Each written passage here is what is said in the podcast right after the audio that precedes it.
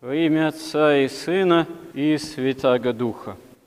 Евангелие как Слово Божие и фактически Слово свидетельство самого Господа о себе, о спасении, которое в нем нам даровано. Евангелие действительно, являясь таковым Словом Божиим, исполнено такого неисчерпаемого смысла и премудрости, что, открываясь через опыт святых отцов, свидетельство святых отцов, толкование святых отцов, через священное предание в церкви, действительно поражает этой своей неисчерпаемостью и возможностью только через Евангелие, как Слово Божие, вновь и вновь открывать всю премудрость, с какой Господь осуществляет наше спасение. Вот притча о сеятеле, и сам Господь ее поясняет. И с самых первых слов этой притчи уже открывается бездна премудрости того, как действует Бог. Сеятель, который вышел сеять семя свое, да, это Господь, это Бог. И уже само это местоимение свое свидетельствует о том, как говорят святые отцы, что Господь семя веры сеет именно свое, а не чье-либо и нет кого-либо.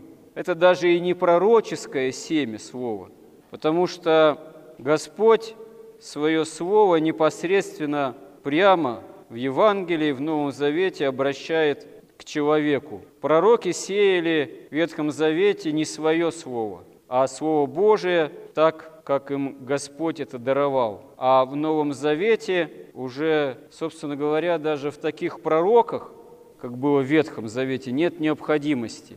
Церковь апостольская и апостолы осуществляют тоже своего рода пророческий характер служения, но это уже иное качество.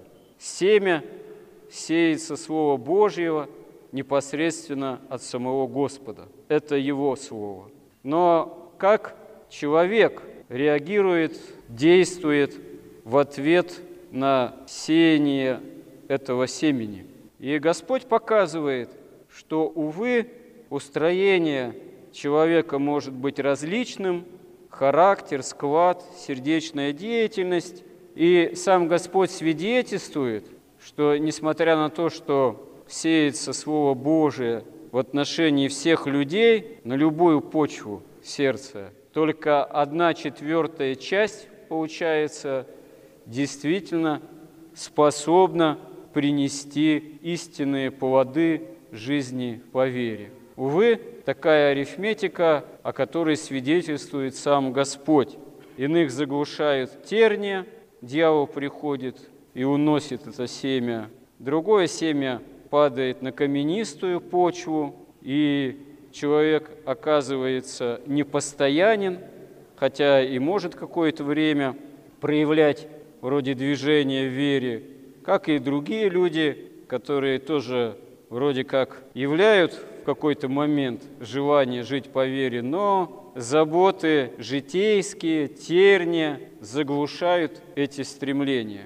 И только если зерно падает на благодатную почву, такой человек действительно приносит истинный плод.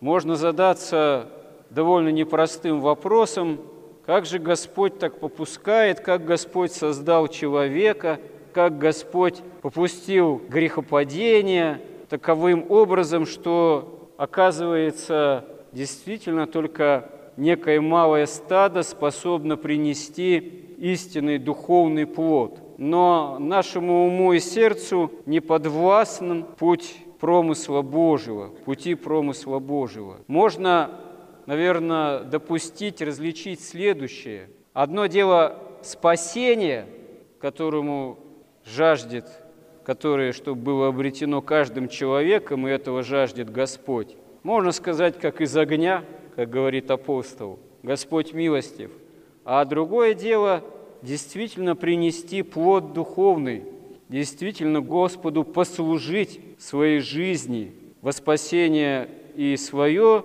и примером послужить другим людям, здесь действительно, как говорит Господь, жатвы много, а делателей мало.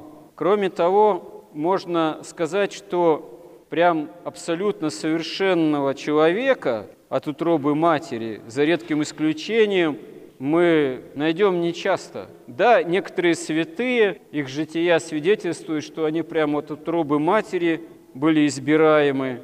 Вот, там в детстве от молока материнского отказывались в младенчестве, в среду и в пятницу и так далее и тому подобное. Вот. Но коль скоро оно, если так и было, то это действительно уже особый промысел Божий. И возрастали такие избранные действительно в удивительных святых великих, как преподобный Сергий или преподобный Серафим, но это действительно исключительные примеры. А так большинство из нас, даже тех, кто переступает порог храма, часто мы являем такую смешанную картину собственного устроения. Иногда в самом себе, ну, в человеке можно усмотреть просто порой поразительное сочетание самых разных проявлений. И вот что действительно в нас победит? Жажда быть со Христом, способность к самоотречению – желание действительно взять крест свой на себя или борющее нас самоугодие, себелюбие, осуждение других, с чем часто мы сталкиваемся в себе прежде всего. Как святые отцы говорят,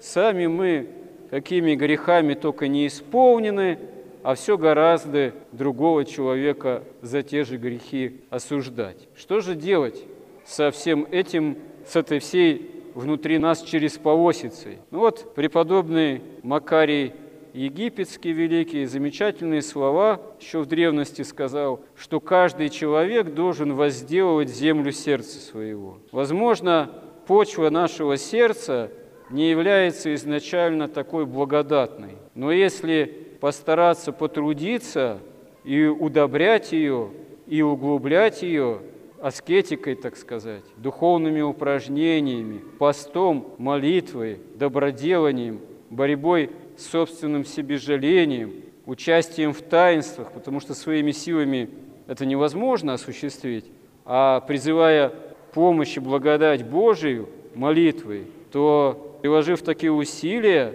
мы можем постараться, чтобы все-таки действительно мало-помалу, может, незаметно для нас, как, впрочем, в притчах и говорится, что зерно в колос возрастает незаметно, так и об Царстве Небесном говорится, так и некий плод духовный может начать в нас возрастать мало-помалу и незаметно. А незаметно, потому что если будет заметно, мы можем, определив, что у нас есть плод духовный, не дай Бог возгордиться и все испортить. Испортить всю эту возделываемую землю сердца своего. Поэтому, да, о себе что-то мечтать и думать не стоит, не полезно духовно, а трудиться надо стараться ради собственного спасения и обретения благодати Божией, изо всех сил во все дни нашей жизни, оставшейся земной в преддверии жизни вечной. Аминь.